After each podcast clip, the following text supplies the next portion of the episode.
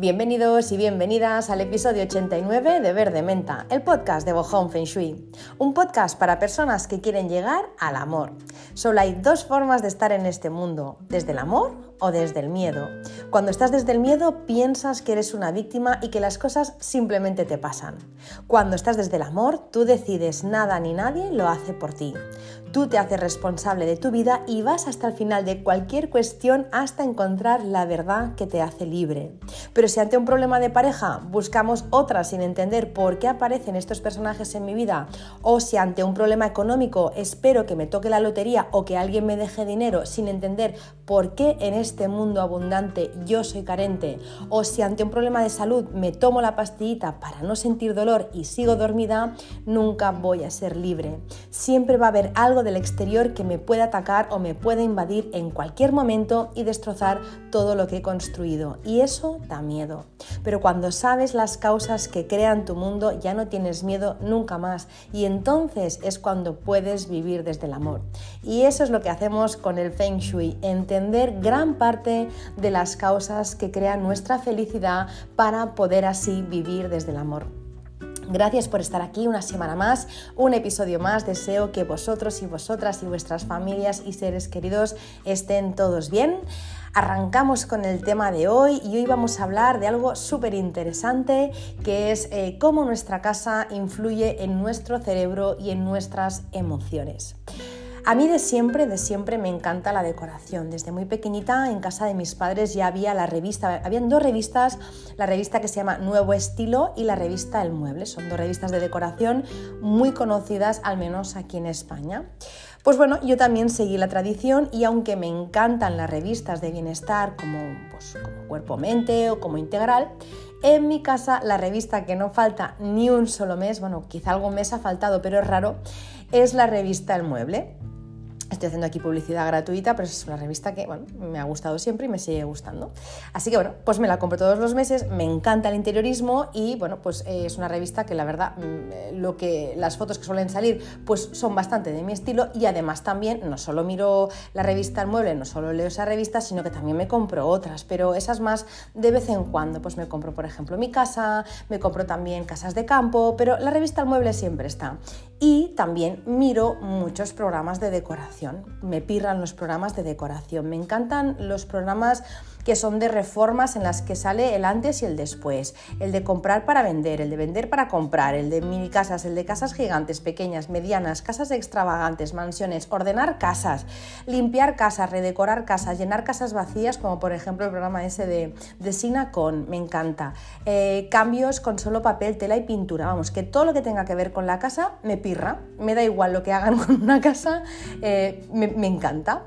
Sin embargo, hay una cosa eh, que no entiendo, algo que siempre, siempre pienso y siempre echo de menos en todos los programas de decoración o que tienen que ver con, las casas, con las reformas de casas, interiorismo y también en las revistas. No comprendo cómo en ninguno de estos programas se tiene en cuenta el feng shui. Sí, alguna vez, alguna pincelada de algo muy simple he escuchado que se mencionaba, pero vamos, el 0,0001% de las veces, porque todo lo demás es interiorismo sin tener en cuenta el feng shui. Y es algo que yo pues, no, no consigo entender.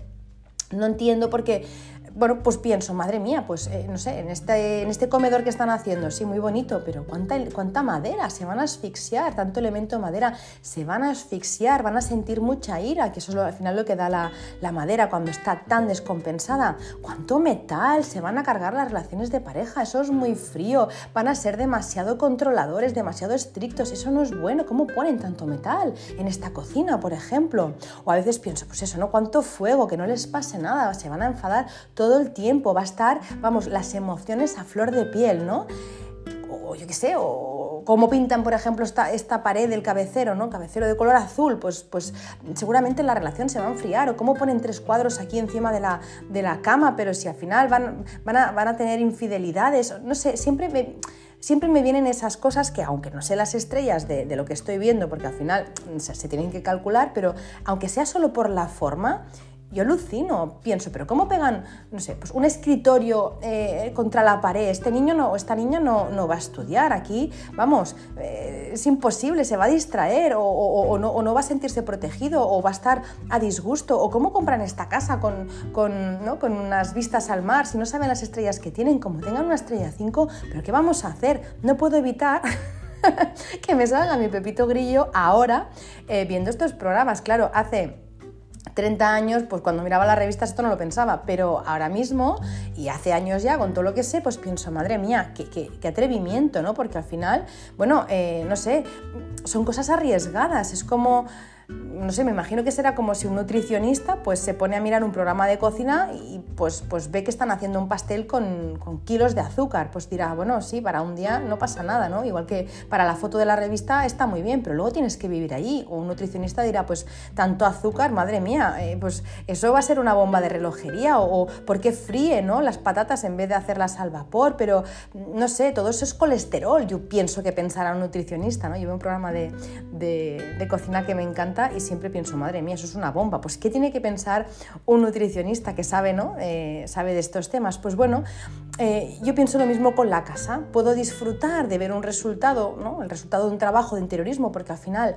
el interiorismo es, es arte pero algo muy diferente es vivir allí. Yo puedo, pues, eh, no sé, pues un día venirme arriba y decorar una estancia eh, ¿no? y que quede bonito, hacer unas fotos, está perfecto, pero eh, luego tengo que vivir allí y, si eso no está pensado, no se ha contemplado la parte energética, ni las formas, ni, se ha contemplado nada de todo eso, pues lo voy a pasar mal, voy a empezar a tener problemas, desde lo más tonto, desde estoy a disgusto, a tengo insomnio, a las relaciones no me funcionan bien, a no me puedo concentrar, a me encuentro mal, hasta tengo una enfermedad o no me entra el dinero. Es que eso es así. Entonces, Uf, me, sorprende, ¿no? Pues todavía me sorprende que, ¿no? Pues en el 2022 no se incorpore el Feng Shui eh, en, todos los proyectos de interiorismo. Yo creo que, es, no sé, que sería importante, igual que por ejemplo pues en una escuela, hablando de la nutrición, ¿no?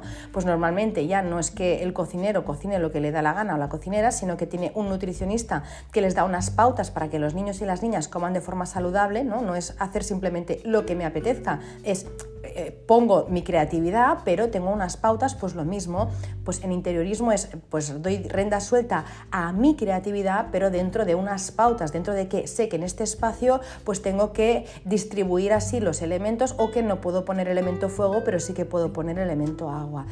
Creo que todo interiorista debería tener, eh, pues eso, ¿no? Eh, pues un conocimiento de Feng Shui, porque eso luego repercute directamente en la calidad de vida eh, y a los resultados de las personas que van a ocupar ese espacio. Entonces, bueno, poco eso, ¿no? Si, si no sabes Feng Shui y, eh, y, vas decorando los espacios solo basándote en lo que te gusta o lo que se lleva, pues hay muchas posibilidades, como os digo, de que se tuerzan las cosas en algún punto. ¿En qué punto? Pues depende de las estrellitas que hayas atacado. depende porque al final em, me río, pero no me hace gracia. Me río porque yo misma, lo, a mí me ha pasado cuando no sabía estrellas de decir, jo, pues yo aquí tan alegremente pues pinté de color rosa y tenía aquí dos estrellas que estaban, vamos, con las uñas fuera, ¿no? Pues bueno, me puede dar en, me puede dar en cualquier área, ¿no? Al final el saber feng shui no es más que conocer tu casa. Muchas veces lo he explicado, no es conocer tu casa, hablar su idioma. Entonces, si tú la conoces, la puedes complacer y ella te complace a ti. Si no, es un desastre absoluto. Vendría a ser como, por ejemplo, pues preparar una cena, ¿no? Ser tú la anfitriona pues de, una cena eh, y bueno, pues que a esa cena vengan un grupo de veganos y tú no saber que son veganos y pues preparar carne en salsa o cordero al horno, no sé, pues evidentemente eh, esa comida va a ser un desastre absoluto absoluto, porque esas personas eh, no van a comer nada, puede incluso que se ofendan, ¿no? Entonces, eh, se ofendan, bueno, si no lo sabías no tienen por qué ofenderse, pero ¿Qué va a ser un desastre? Va a ser un, desastre. Pues lo mismo, em, si tú no sabes la energía que subyace en tu casa y la empiezas a decorar a tu gusto, a lo que a ti te gusta, pues eh, probablemente va a acabar o puede acabar siendo un desastre. Entonces, es importante, igual que antes de invitar a comer, saber eh, quién viene para saber qué gustos tiene, pues antes de empezar a distribuir espacios, colocar muebles o decorar, hay que saber qué es lo que te pide ese espacio para que eso no sea un fiasco. Pero ya sin ir tan lejos, ya sin hacer feng shui y solo apelando al sentido común, ¿vale? Sin pensar en estrellas, sin nada de nada. Hoy me salgo del feng shui un poco. Se han hecho trabajos de interiorismo eh, que wow, ¿no? Em, desde luego no desde el punto de vista artístico o creativo. Yo eso no lo voy a juzgar jamás porque soy una apasionada del arte, del interiorismo y de todo lo que sea creatividad. Eso te puede gustar, te puede no gustar, eso no se puede juzgar. O sea, es me gusta o no me gusta, pero no, no, no, se puede juzgar. Pero sí que a nivel de, de ¿no? pues de desde el punto de vista de la persona que tiene que vivir allí, se han hecho barbaridades. Cuando digo barbaridades, em, digo barbaridades. Ahora os pondré algunos ejemplos, entre los cuales están los espejos, por ejemplo, en el techo. ¡Wow! Bueno, Ahora os explico cosas así, eh, que se han hecho que para, para, bueno, pues para una exposición o para un momento puntual, pues bueno, está bien, pero para vivir es muy perturbador. Entonces, desde ese punto mm, sí que lo estoy enjuiciando, no desde el punto de vista artístico, porque ahí no se puede, o sea, el arte es arte. Entonces, em, un poco me recuerda cuando vas a un peluquero, peluquero o una peluquera motivado o motivada que te corta el pelo como si te lo hubiera arrancado ¿no? un, gato a bocaos o, te lo tiñe como si le hubiera caído un bote de pintura encima. ¿no? Le dices, no sé, al peluquero, mm, por favor, un poco las puntas o me, lo, me, me, cortas un poquito o me lo dejas largo y te lo hace corto y te lo hace impeinable. ¿no? Es como, a ver, ¿quién sufre luego las consecuencias de su arte? Cada día por la mañana cuando tú te ves al espejo tú quieres llorar.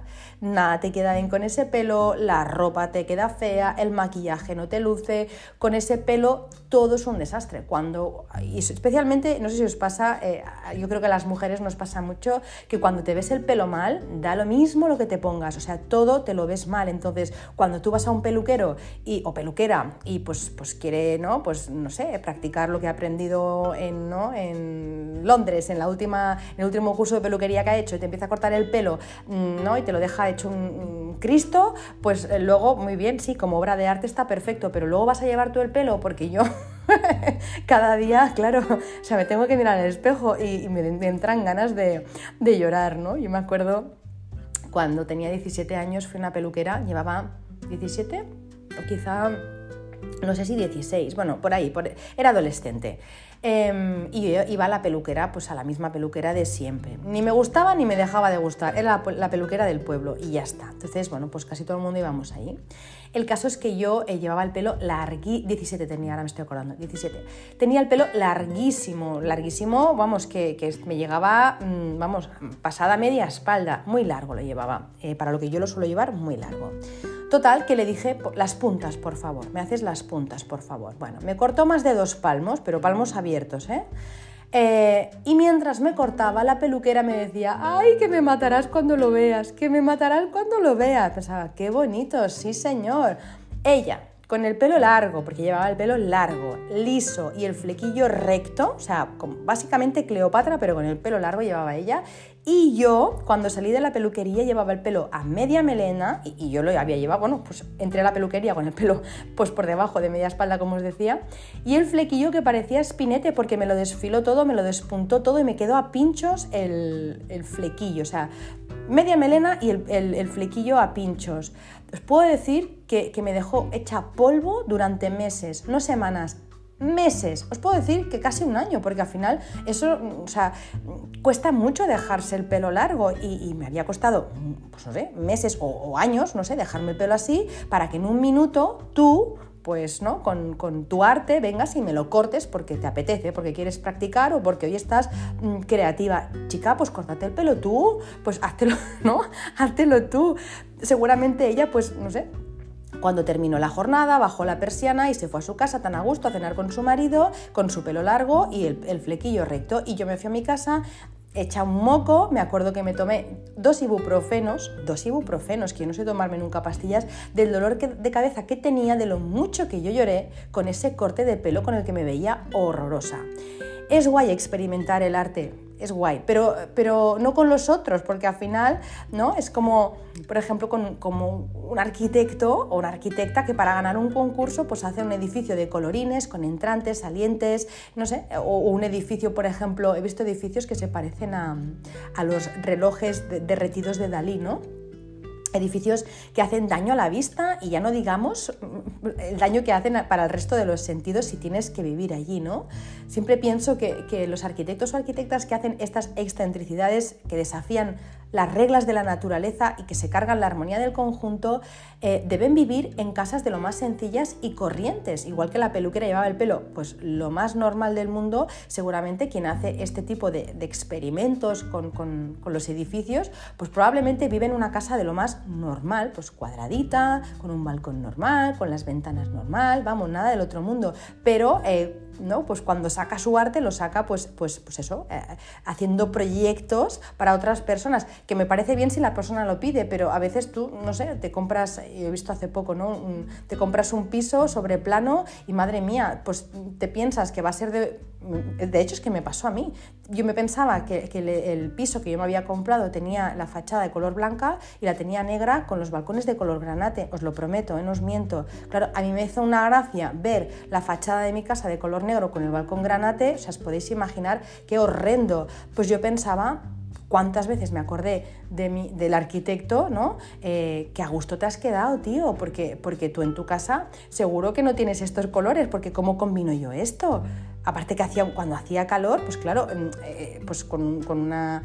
Además es que era chapa de color negro, con chapa de color negro pues hace un calor insoportable. Entonces, wow, yo no estoy diciendo, em, no estoy hablando de, arquitectos como por ejemplo pues Antoni Gaudí, que, pues, que al final hacían pues, edificios que eran bueno, pues, pues muy, eh, muy exclusivos, ¿no? eran, tenían un punto así como muy mágico, como muy especial. Quien lo encargaba ya sabía lo que encargaba, eran bueno, obras de arte en sí. ¿no? Estoy hablando pues, de, de, estos edificios pues eso, pues, que tienen el balcón eh, pues en forma de triángulo, que no puedes aprovechar una parte del balcón, que te ponen en vez de, no sé, una, barandilla o ponerte un cristal transparente, pues no, te ponen mm, cristales naranjas y verdes y cuando te entra el sol pues te impregna toda la casa de color verde que dices pues qué gracia me hace a mí, ¿no? No sé si lo habéis visto eso, o por ejemplo pues no sé, em, eh, eh, mira, un edificio que, hicieron cerquita de mi casa que tiene la carpintería, eh, las ventanas y demás, en color azul. Claro, este carpintería azul marino. Yo siempre que pienso, siempre que paso por delante de este edificio, siempre pienso, oye, em, esta, es el día que, el arquitecto o quien fuera, que da igual, arquitecto, el constructor o, quien fuera, que fue a elegir em, esa carpintería, ¿en qué pensaba? ¿En qué pensaba? En, oh, mm, qué bonito que quedará, qué original, o no sé, esta misma para darle un punto, o porque es más barato. Pero ¿cómo pones la carpintería de color azul? Y luego, ¿qué hacemos con las cortinas? Es que nada, es que nada combina con semejante carpintería. Y luego pienso, seguro que el que ha elegido esto tiene la carpintería ¿no? de su casa en color blanco, o lo tiene en color eh, madera o color negro, algo mucho más eh, combinable, ¿no? Entonces, bueno, em, a eso es a lo que me refiero, que está muy bien experimentar, pero cuando se trata de, algo que tú tienes que llevar mucho tiempo, pues por ejemplo el pelo, ¿no? O cuando tú tienes que vivir en un espacio, jolín, estos experimentos no molan nada. No molan nada porque te hacen estar mal, de verdad, te hacen estar muy mal. Em, y lo que decía antes, ¿no? En todos los programas de decoración y revistas ya sé que el Feng Shui brilla por su ausencia, pero es que hasta hace eh, relativamente poco tampoco se tenían en cuenta otros aspectos mucho más básicos para vivir en, en casa ejemplo, pues lo que os decía antes, ¿no? Eh, pues los, espejos en el, en el, techo o salones pintados en rosa. Yo he visto salones pintados en rosa, el techo, las paredes, el suelo y los textiles, todo de color rosa. Habitaciones con papel pintado enteritas para dormir, ¿eh? llena de, palmeras y de monos saltando. Em, salones llenos de neones, cocinas donde los muebles estaban, o sea, eran grafitis, todo pintado en grafitis y hasta el suelo, como si fuera pues pues una parada de metro toda pintada, pues así mm, he visto cocinas, eh, comedores en blanco y negro de arriba abajo, pues, pues alicatados, ¿no? Todo en blanco y negro que, al final te mareaba incluso entrar en, el salón. Em, ¿Qué más? He visto eh, suelos eh, con trampantojo que simula agua, pero agua brava además. He visto eh, suelos, por ejemplo, en, baños que simulan el fondo del mar. Un agujero que te da miedo hasta pasar por ahí porque parece que te vayas a caer. He visto casas empapeladas de arriba abajo, de, de verdad, de arriba abajo, con flores, un montón de flores, auténticas pesadillas para vivir. En Casa de Cor em, yo he visto arte a raudales, al final eh, bueno, es algo que me gusta ver, eh, casa de cor, eh, pero también espacios en los que se hace totalmente imposible vivir. Son obras de arte, joyitas, pero eh, no para vivir. Para quien no conozca, no conozca Casa Decor, em, es una, plataforma de interiorismo que nos da pues, eh, una idea de cómo serán las tendencias futuras en el, en el, ámbito, pues, en este caso del interiorismo. ¿no? Es una exposición de tendencias que más o menos dura pues, un mes o unas seis semanas, se hace cada año y se ubica en diferentes espacios o diferentes emplazamientos de de la ciudad de Madrid en España. En esta exposición, pues bueno, hay muchos espacios, hay decenas, no sé si llega a centenar, pero hay decenas de espacios decorados por interioristas que ya son de renombre o también jóvenes eh, promesas, jóvenes interioristas que se van a dar a conocer en este mundo. Pues bueno, lo que decía, eh, el Feng Shui yo ya ni lo contemplo pero es que hay espacios eh, que, lo, que, lo, más que podría aguantar una persona viviendo ahí son 10 minutos. Espacios que son explosión de color y de formas. Sofás que son incomodísimos, sofás que son labios, lámparas que parecen la vía láctea ¿no? encima de tu cabeza, eh, lo que os decía de los espejos en el techo, paredes hechas de bloques de hormigón con cientos de aristas apuntándote, comedores que parecen una oda a los 80 con, colores pues, eh, fosforitos habitaciones con mezcla de flores eh, en papeles, textiles y alfombras, habitaciones que parecen el Amazonas. Yo Pienso que debe ser un poco, o imagino que es como los diseñadores, ¿no? Nadie lleva eh, por la calle pues, un vestido con un flotador en la cabeza como el de Agatha Ruiz de la Prada, o el vestido corazón, o el del huevo frito, si es que existe, no me acuerdo, pero bueno, siempre son un poco los mismos eh, motivos, ¿no? Entonces, yo creo que nadie se pone eso por la calle, eso hace gracia un rato o para ser el centro de atención de un evento muy especial, ¿no? Pero no para ir a comprar pues, a, la frutería. Para eso, para, para, nuestro día a día, queremos ropa bonita, ropa cómoda, ropa que nos haga sentir bien, que nos realce la belleza, eh, bueno, pues eh, ropa que transpire, ropa que sea natural, que no destiña, que nos permita movernos con comodidad, con libertad. Pues bueno, lo que buscamos en casa es exactamente lo mismo, algo que nos haga sentir bien, más tranquilos, más relajados, en paz, más seguros, más seguras, más felices, más creativos, algo que nos recoja, algo que nos que no nos escupa como algunos espacios que parece que te estén echando, ¿no? Eh, algo que nos permita, pues, pues por supuesto, dormir a gusto, que nos haga tener ganas eh, de compartir, de estar en nuestra casa, eh, que, nos, que nos cuide después de un día de trabajo, que nos ayude a estimular la mente, algo que nos eh, ayude a sacar nuestro potencial intelectual y todos los espiritual, emocional y todos. Y eso, pues claro, necesita unas pautas, desde luego, no es hago lo que me apetece, ¿no? Porque entonces es cuando tenemos problemas, ¿no? De todos tipos de concentración, de depresión, tenemos pues, problemas en todo.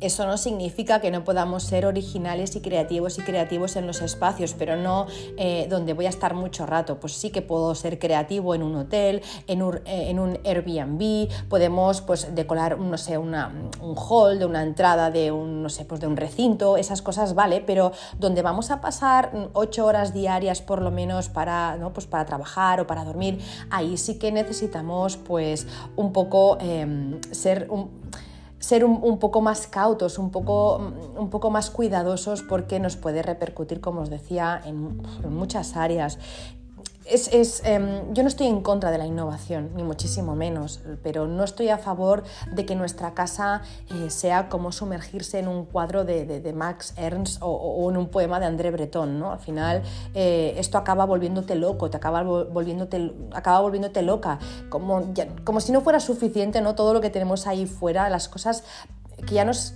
nos toca vivir o que vivimos y que nos, que nos toca, no, que, que, vivimos y que nos despistan y que nos hacen un poco estar en una Matrix, como para encima llegar a tu casa y encontrarte pues una jirafa en el, en el recibidor de colorines o, un flamenco o una sala llena de espejos o, o de lámparas psicodélicas. La vida ya es bastante surrealista a veces, así que yo apelo a que no la hagamos más surrealista aún. Esto que os estoy diciendo no es algo que yo me esté inventando, existe un concepto que más de uno y más de una seguro que conocerá, que es la neuroarquitectura. Una, es una ciencia que demuestra cómo los espacios influyen en la mente o dicho de otra manera, una rama de la arquitectura que está influenciada por el ámbito científico. Eso está estudiado. Entonces, la neuroarquitectura eh, pretende de alguna forma explicar cómo el espacio en el que vivimos influye y mucho en nuestras emociones. Nuestro entorno eh, nos influye influye en el estado de ánimo, en cómo nos sentimos, en cómo pensamos y en cómo actuamos. Por eso la neuroarquitectura, que es em, crear espacios con, el conocimiento de las neurociencias, em, cuando tú aplicas neuroarquitectura, pues lo que estás haciendo es favorecer, pues entre otras cosas, la memoria, la mejora de habilidades cognitivas, la estimulación de la mente en definitiva, ¿no?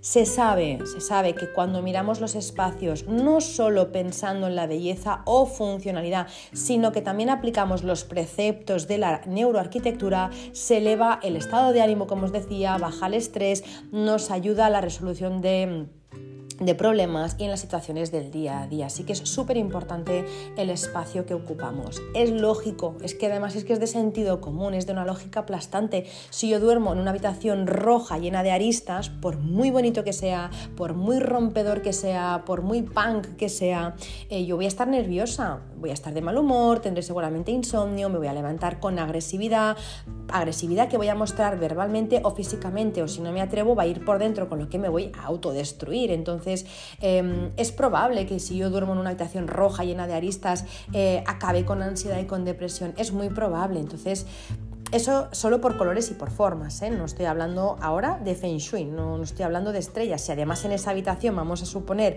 tengo una pareja de estrellas que da adicción, puede que me enganche a algo súper fuerte o incluso que tenga pensamientos suicidas. Así que eh, imaginaros la que podemos liar por dar rienda suelta a la creatividad sin saber la energía que hay debajo y sin tener en cuenta eh, conceptos como los que tiene en cuenta la neuroarquitectura.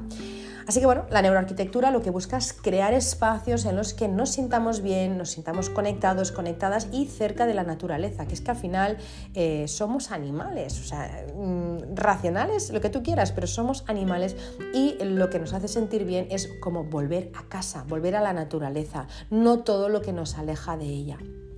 Se sabe que el cerebro humano es capaz de producir nuevas neuronas en la edad adulta cuando el entorno en el que vivimos es estimulante. No solo eso, sino que un entorno amable puede cambiar totalmente nuestra conducta y modificar incluso nuestro cerebro. Así que vamos a ver eh, qué es lo que tenemos que tener en cuenta a la hora de decorar nuestros espacios para que no solo sean bonitos, sino que sean amables con nosotros y con nosotras y nos ayuden a estimular, como decía, positivamente nuestra mente. Todo eso sin tener en cuenta el Feng Shui, pero muchas cosas de las que os voy a decir es, al final se aplican en Feng Shui, así que van de la mano. Pero aquí no se contemplan las estrellas, simplemente los preceptos que os decía de la neuroarquitectura. El primer punto, la iluminación. La iluminación, la luz natural ayuda a la concentración de las personas, relaja la mente, genera un ambiente más amable que la luz artificial, mejora la salud visual, reduce la fatiga ocular, aporta sensación de bienestar, de confort, nos ayuda a eliminar el estrés y el cansancio. Cuando tenemos luz natural en nuestros espacios, en nuestras casas, cuando buscamos un entorno que tenga luz natural, una casa que tenga luz natural, tenemos mucha más vitalidad, mucha más alegría y podemos combatir de, mayor facilidad la depresión o la apatía. La luz natural además nos acerca pues bueno, a la naturaleza, al exterior y eso lo que hace es que nos facilita también la orientación y la situación eh, en el espacio-tiempo.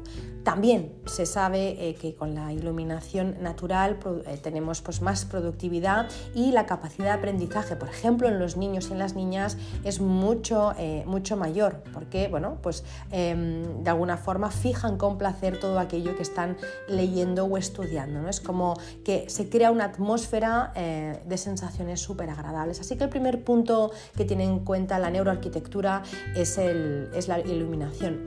Me acuerdo de una persona que, que se cogió un piso de alquiler en una zona súper cool de Barcelona, un piso, bueno, por dentro la decoración brutal, todo, bueno, precioso y estaba con depresión porque no tenía ni una sola ventana, una, un patio de luces, todo lo demás era como interior, un bajo interior, eso sí, decorado de las mil maravillas, pero no había, no había contacto con el exterior y no se sabía si era de día, si era de noche, no había ningún tipo, ¿no? Bueno, necesitamos orientarnos espacio-temporalmente a través de la luz, saber si es de día, si es de noche, todo eso Claro, si estás en una casa que no tiene eh, comunicación con el exterior, si no tiene ventanas y no tiene luz eh, exterior, pues claro, eh, todo eso pues acabó por hacer que esa persona estuviera muy muy triste hasta que al final se fue y en la siguiente casa a la que fue tan, tan feliz estuvo que se quedó embarazada el primer día que lo intentó, cosa que en esta casa sin luz natural no lo conseguía. Así que bueno, imaginaros lo importante que es la luz.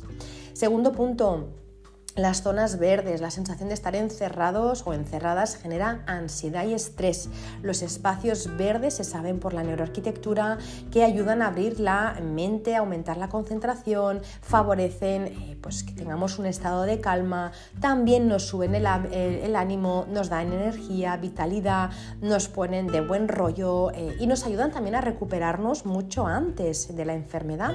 Hay estudios eh, que dicen bueno, pues que en los hospitales donde hay cuadros sobre eh, la naturaleza o ventanas con vistas a paisajes, los pacientes mejoran mucho más rápido. Tanto es así que yo hace un tiempo me hice una, resonancia, creo que era así, en la cabeza, em, y, la foto que había delante, claro, es eso que te ponen, ¿no? que te ponen dentro de, ese tubo, que da un poco de, ¿no? Pues de claustrofobia. Te ponen allí y eh, además era una resonancia pues, que me tuvieron que poner como un casco para, pues, para mirar una serie de, bueno, pues de, puntos que quería ver el médico, pues no me podía mover. Entonces, claro, me dio un poco de agobio, pero se me quitó el agobio solo porque eh, enfrente, o sea, en una pared, que no era ni, naturaleza de verdad, en una pared había todo un papel pintado con eh, naturaleza. Y eso a mí me relajó, pues imaginaros si la naturaleza, ¿no? Si los árboles son de verdad y tenemos, pues eso, contacto con el exterior. Así que eh, estudiadísimo en hospitales donde hay cuadros sobre naturaleza, ventanas con vistas a paisajes, los pacientes mejoran muchísimo más rápido. Cuando nos rodeamos de naturaleza, eh, de fuera, si viene de fuera, como si tenemos plantas dentro, ¿eh? si no tenemos la posibilidad de tener un jardín o una salida al exterior, al menos tener plantas dentro. Pues bueno, cuando tenemos naturaleza cerquita, eh, el aire es mucho más sano, eh, el filtro también ¿no? de las plantas, pues bueno, las, plantas tienen como un filtro natural contra los tóxicos, contra el moho, contra los olores, nos amortigua, nos amortigua el ruido, em, que más neutralizan la electricidad, nos ayudan a dormir mejor aportan belleza, nos suben la autoestima, eh, incluso vivir cerca de la, naturaleza se sabe que, las personas son más longevas, que viven más. Hay un estudio que se hizo en Estados Unidos que dice que la gente que vive rodeada de plantas tiene un 12% menos de mortalidad. Así que sí, tener una planta aumenta también la longevidad.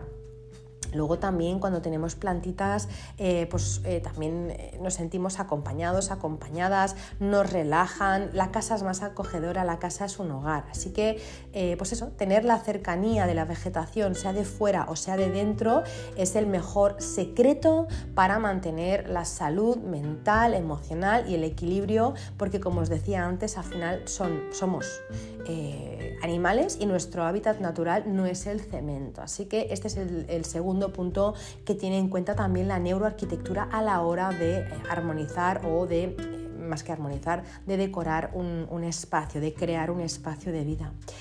Tercer punto, los colores. Los colores nos influyen y condicionan el estado de ánimo y muchísimo. Esto no es algo nuevo que sepamos desde hoy. O sea, esto es algo que ya mm, mi abuela me lo decía, ¿no? El rojo pasión, el blanco tranquilidad, el verde tal. Bueno, pues eso, eh, esto está estudiado ¿no? con, la psicología del color, el cómo influyen los colores sobre nosotros y sobre nosotras y de qué, manera, em, de qué maneras emocionales o mentales pueden influir en nuestras decisiones los colores. Los colores en nuestro entorno, en nuestro, nuestro hábitat, pueden facilitar que nos irritemos, otros colores pueden favorecer nuestra relajación, como os decía, otras las relaciones familiares o, por ejemplo, las de pareja.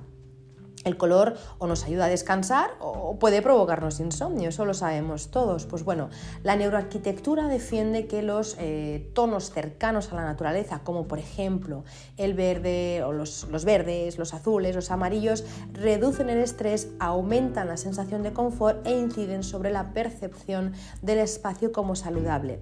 Y es verdad, pero ahora os voy a hacer un pequeño inciso.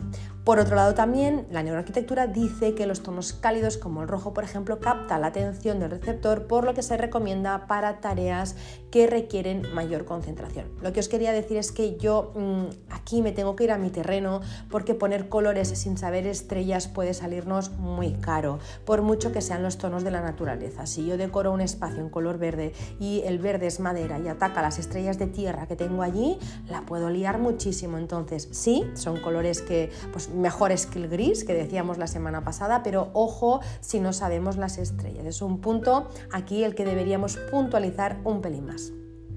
El cuarto punto, según los científicos, eh, la de la neuroarquitectura, eh, los techos también influyen eh, muchísimo, influyen en la concentración y en las actividades de las personas. Por ejemplo, dicen que los techos altos son ideales para las tareas más creativas porque invitan a imaginar, a dejar que la mente se expanda, que se eleve, que vuele, mientras que los techos bajos favorecen un trabajo de carácter más de pensar, más de recogernos, una actividad más racional, podríamos decir también, aunque espiritual también, y más rutinaria. Con los techos bajos tenemos mm, mayor sensación de protección y de interiorización.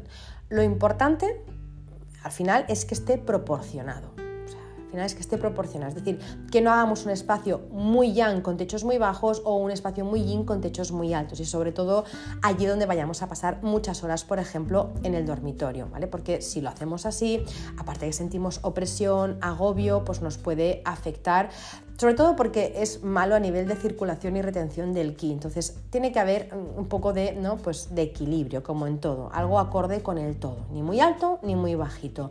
Pero si nos tenemos que poner a, pues no sé, a trabajar, a hacer números, pues mejor un techo más bajito, como dice la nueva arquitectura, y si vamos a crear pues un espacio, no sé, pues con ventanales arriba y que sea 3 metros, pues bueno, podría estar bien.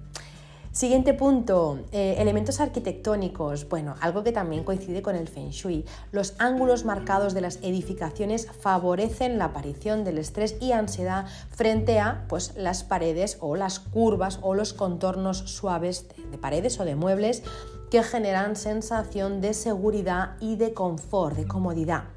Los estudios de neuroarquitectura muestran en las resonancias cómo em, al encontrarse las personas de frente con cantos agudos o puntiagudos, ¿vale? Se activa el área de la amígdala, que es la que está relacionada con la alerta ante eh, un peligro. De eso habla, habla muchísimo em, Mario Alonso Puig, de la, de la amígdala siempre, ¿no? Y la relación con, con la alerta de peligro y con el cortisol. Pues bueno, en cambio, eh, las formas curvas y redondeadas nos, nos calman. Y es que en la naturaleza no hay ángulos rectos y por eso en casa también debemos evitarlos, al menos en los sitios en los que pasemos mucho rato. O si, por ejemplo, entramos eh, a nuestra casa y tenemos una arista que nos apunta, eso también es amenazante, también se activa este área que os decía. Entonces, eh, tanto en neuroarquitectura como en Feng Shui decimos lo mismo, vamos a evitar todos estos ángulos, todas estas aristas, todas estas fórmulas tan amenazantes, porque son lo que, bueno, las famosas flechas envenenadas del Feng Shui de las que hemos hablado muchas veces, que nos desvitalizan y nos quitan la energía, por ende enfermamos más eh, en, todos los, en, todos los, aspectos de nuestra vida, tanto emocional como físico. Siguiente punto, otra cosa em, muy importante es rodearnos de objetos e imágenes que tienen un significado emocional, dice la neuroarquitectura. Cuando tenemos objetos de viajes, frases, fotos y objetos que nos recuerdan pues, a, buenos momentos o que nos inspiran, automáticamente aumentamos la sensación de bienestar. Las investigaciones demuestran que una casa que tiene em, diferentes estímulos, diferentes estímulos, pues eso, desde fotos, frases, objetos, cosas que no, pues que, mm, vivencias sobre todo, favorece eh, una vez más la generación de conexiones neuronales. Cuanto más diálogo y más conexión tenemos con nuestra casa, cuanto más nos dice nuestra casa, cuanto más cosas tengamos que nos, eh, nos, hagan pensar, más aumentamos las hormonas y los neurotransmisores. Así que a más sorpresas le demos a nuestro cerebro, a más lo estimulemos, más ágil y más joven estará. Em, ¿Qué más? Eh, bueno, siguiente punto muy importante, em, las vivencias, las vivencias que tengas en tu casa a más vivencias y recuerdos em, generes en, esa casa, yo siempre lo digo a las personas ¿no? que, se construyen una casa, deseo que construyas muchos bonitos recuerdos ahí, ¿no? Pues un poco es eso, ¿no? A cuanto, cuantas más vivencias y recuerdos crees en tu casa con personas a las que quieres, a las que aprecias, más producción de células en el área cerebral del hipocampo generas también. Es decir, em, recibir amigos, familia y gente bonita a tu casa está estudiado por la ciencia que estimula el cerebro porque crea nuevas memorias, lo que se asocia con, una vez más, con una mente eh, eh, en forma, una mente con, con mayor salud y con más longevidad. Y el último punto, el tener la casa ordenada. El tener la casa ordenada hace que aclaremos las ideas como es dentro, es fuera. Y si lo de fuera es un caos, por dentro nos sentimos igual, lo que eh, pues hace que no seamos tan productivos o tan productivas y que nos olvidemos de muchas cosas. Eso, pues por supuesto, genera pues, mucho estrés. Nuestra mente está más cómoda en un espacio despejado, en un espacio ordenado, en el que reina pues el orden y la simetría. A más orden, más, más concentración. El exceso de estímulos, cuando hay desorden, ¿no? el exceso de estímulos que causa el desorden, nos despista y nos abruma, abruma nuestro cerebro y pues ya de por sí el cerebro está ocupado con chorrocientas mil cosas, ¿no? con muchas más preocupaciones, pues solo le falta que encima le demos desorden para que esté preocupado y sobreexcitado con todo eso. Se sabe que hay una estrecha relación entre el orden y nuestro estado de ánimo, esto ya no es que nos lo tenga que demostrar ningún científico ni científica, ya lo hemos podido comprobar nosotros y nosotras muchísimas eh, veces, así que bueno, mm, una casa que está hecha un desastre, con trastos por todas partes y mal organizada, puede acabar generando aparte de estrés, eh, una cosa lleva a la otra, el estrés lleva a las discusiones y eso repercute en nuestras relaciones familiares. El orden, pues bueno, hace que estemos más creativos, eh, porque al final cuando tú tienes las cosas ordenadas te vienen nuevas ideas, ¿no? Y acabas una cosa y como tienes la cabeza despejada, pues te viene otra y vas, ¿no? Es como eres más productivo, más eficaz, más eficiente, entonces, bueno, eh, el orden hace que estemos eso, pues más despiertos, despiertas, seamos productivos y estemos más creativos. Un entorno armonioso y agradable promueve, por supuesto, también eh, la secreción de hormonas relajantes y del bienestar, como por ejemplo la serotonina o la, o la oxitocina. Así que bueno, eh, cuando ordenamos nuestra casa nos sentimos mucho más calmadas y mucho más serenas y serenos. Y esos serían los puntos eh, que quería tocar hoy. Hay muchísimo más. Yo al final no, no soy especialista en neuroarquitectura, pero sí que me interesa el tema, me gusta muchísimo y tiene todo el sentido del mundo, eh, va unido eh, con el Feng Shui, va de la mano, hablan el mismo idioma y me parece que es muy interesante que lo tengamos en cuenta a la hora de pues, eh, decorar los espacios o de construir una casa, si es que es el punto en el que estás. Está muy bien que, miramos, que miremos las revistas de decoración, es bonito, vemos ideas pues, pues, ¿no? pues muy originales, cosas muy extravagantes que nos llaman la atención, pero luego tienes que pensar cómo me voy a sentir yo con viviendo con esto? ¿Cómo me voy a sentir yo si mi cocina es roja de arriba abajo? ¿Cómo me voy a sentir yo si mi habitación es negra por completo? Es muy bonito. Yo a veces, ostras, eh, no sé, veo, eh, a mí el color negro me gusta, me gusta muchísimo, el color azul me gusta muchísimo, el azul petróleo, son colores que me encantan, el verde intenso, me, o sea, todo lo que es elemento agua a mí me flipa, es una cosa que me vuelve loca, pero tienes que pensar, ¿no? Luego ¿qué? Luego, ¿cómo será? Cuando lleves una semana durmiendo en una habitación de color negro, ¿qué?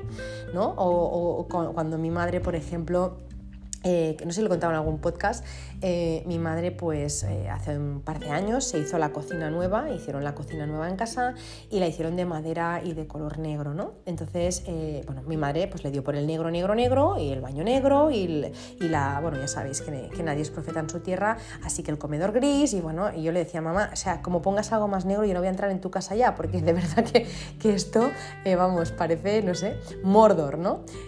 total, que, que cuando le estaban acá esa cocina, pues también se, hizo panelar la... la nevera de color negro, o sea, toda la cocina negra y la nevera también, ¿no? De, de, color negro. Y me acuerdo que me dijo Marta, parece una caja de muertos, parece un ataúd, o sea, se me ha ido la cabeza. Claro, es que en la tienda es muy chulo, te ponen una cocina de 300 metros con mogollón de luz y algunos muebles negros y tú te vienes arriba y te lo coges, pero luego ¿cómo hacemos con esa cocina de 10 metros cuadrados, que no es que sea pequeña, pero claro, todo de color negro, pues no me dijo un ataúd, me dijo parece la morgue. Marta, esto parece la morgue. Bueno, nada, todo eso para deciros que sí a la creatividad, pero ojo con, eh, con ser demasiado creativos y creativas en los espacios en los que tenemos que estar mucho tiempo porque nos pueden afectar mucho y no para bien. Así que bueno, nada, hasta aquí, no me enrollo más, deseo que os haya gustado y parecido interesante lo que os he explicado hoy y que haya sido de utilidad sobre todo.